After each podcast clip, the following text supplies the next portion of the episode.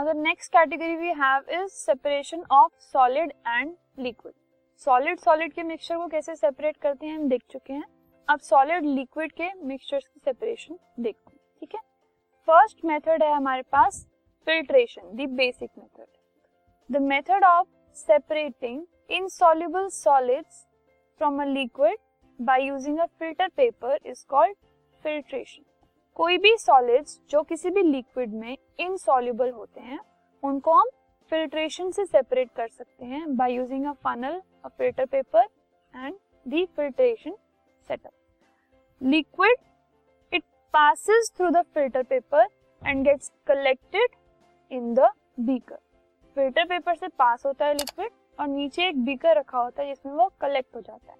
और जो solid particles हैं, जो कि बड़े होते हैं साइज़ में they remain on the filter paper वो फ़िल्टर पेपर के ऊपर रह जाते for example mixture of chalk and water here is a setup of filtration जिसमें एक फनल है, ठीक है?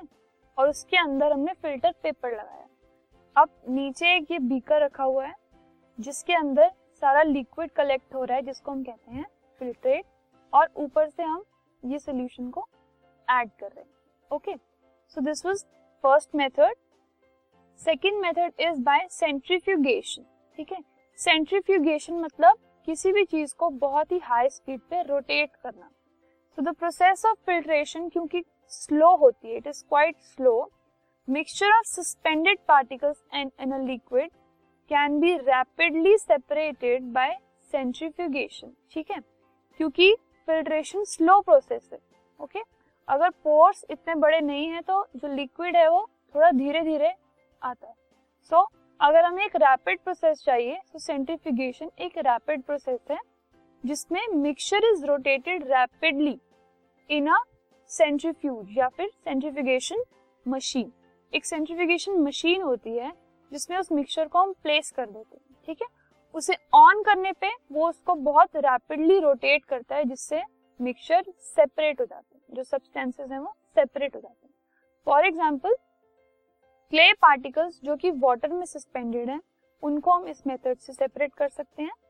क्रीम में से हम मिल्क को सेपरेट कर सकते हैं एंड सॉरी मिल्क में से हम क्रीम को सेपरेट कर सकते हैं और by using the method of centrifugation here you can see there is a centrifugation machine इसमें ये जो अंदर की साइड पे ये जो पोर्शन है यहाँ पर हम अपना मिक्सचर रख देते हैं ठीक है?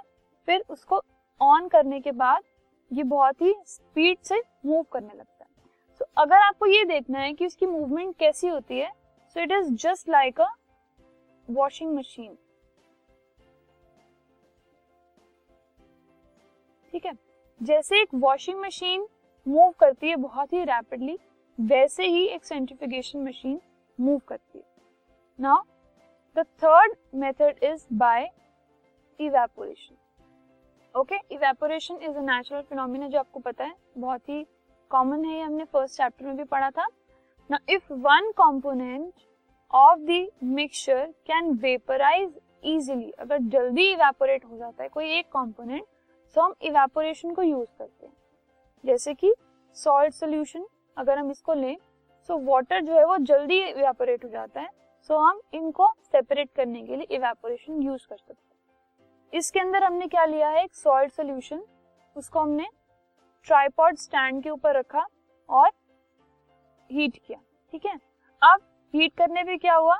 वो जो वाटर था, वो यहाँ पर इवेपोरेट हो गया एंड कॉमन सॉल्ट यहाँ पर पीछे हमारे पास रह गया। सॉल्ट अलग हो गया वाटर सेपरेट हो गया, ठीक है? Now moving on to the fourth process that is crystallisation अब क्रिस्टलाइजेशन क्या होता है? It is the process in which a hot concentrated solution concentrated solution मतलब जिसमें सॉल्यूट ज़्यादा है सॉल्यूट का अमाउंट ज़्यादा है is cooled to obtain crystal अगर सॉल्यूट ज़्यादा है मतलब उसमें सॉलिड पार्टिकल्स ज़्यादा हैं तो कूल करने पे वो क्रिस्टल्स बन जाते हैं, ठीक है?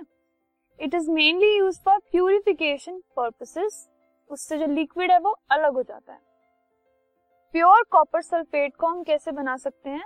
बाय दिस मेथड अब इम्प्योर सैंपल लेकर क्रिस्टलाइजेशन अगर हम करें तो जो क्रिस्टल्स फॉर्म होते हैं, वो प्योर क्रिस्टल्स फॉर्म होते हैं, ठीक है?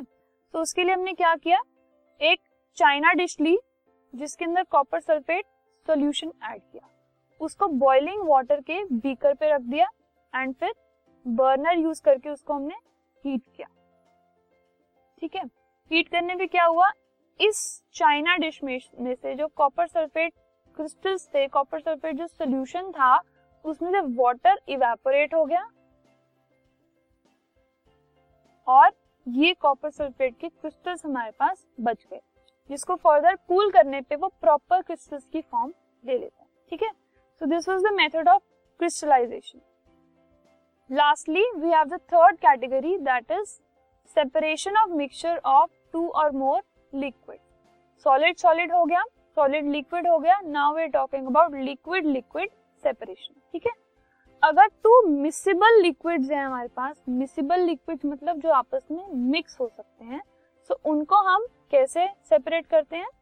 The process use to separate two miscible liquids is called fractional distillation, ठीक है? फ्रैक्शनल डिस्टिलेशन की प्रोसेस से हम सेपरेट करते हैं। इसमें क्या होता है? They are separated by distillation and collection of distillate in fraction boiling at different temperature ठीक है? पूरे सेटअप में अलग अलग टेम्परेचर पे बॉइलिंग हो रही है, ठीक है?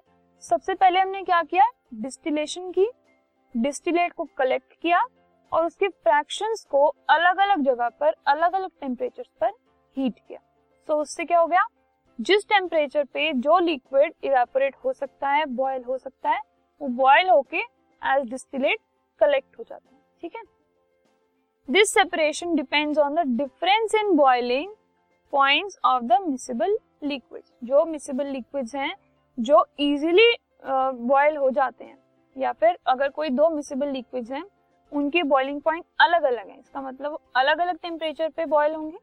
सो लो टेम्परेचर पे लो बॉइलिंग पॉइंट वाला मिसेबल जो भी एक लिक्विड है, वो बॉयल हो जाता है एंड पीछे हमारे पास बच जाता है हायर बॉइलिंग पॉइंट वाला liquid so this is this setup of a fractional distillation इस थर्मोमीटर से हम टेम्परेचर का ध्यान रखते हैं कि जो भी टेम्परेचर बॉइलिंग पॉइंट अटेन हो रहा है, उसका हम ध्यान रखते हैं.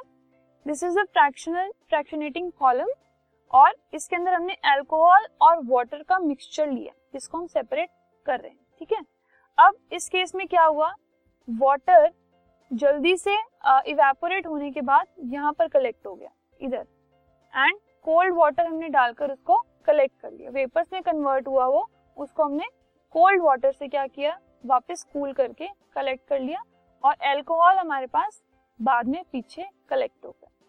Now what are the applications of fractional distillation it is used to separate mixture of two liquids जैसे अल्कोहल एंड वाटर सबसे पहली एप्लीकेशन तो यही है। एप्लीकेशन मतलब यूजेस कैसे हम उनको अप्लाई करते it is use to separate crude oil into its useful fraction crude oil raw oil को हम यूज़ करते हैं to convert it into kerosene diesel petrol जो कि हम यूज़ कर सकते हैं further and it is use to separate gases of the air air की गैसेस को सेपरेट करने के लिए भी इस मेथड को हम यूज़ कर सकते हैं। So this was all about the chapter, is matter pure. Now we will move on to our further.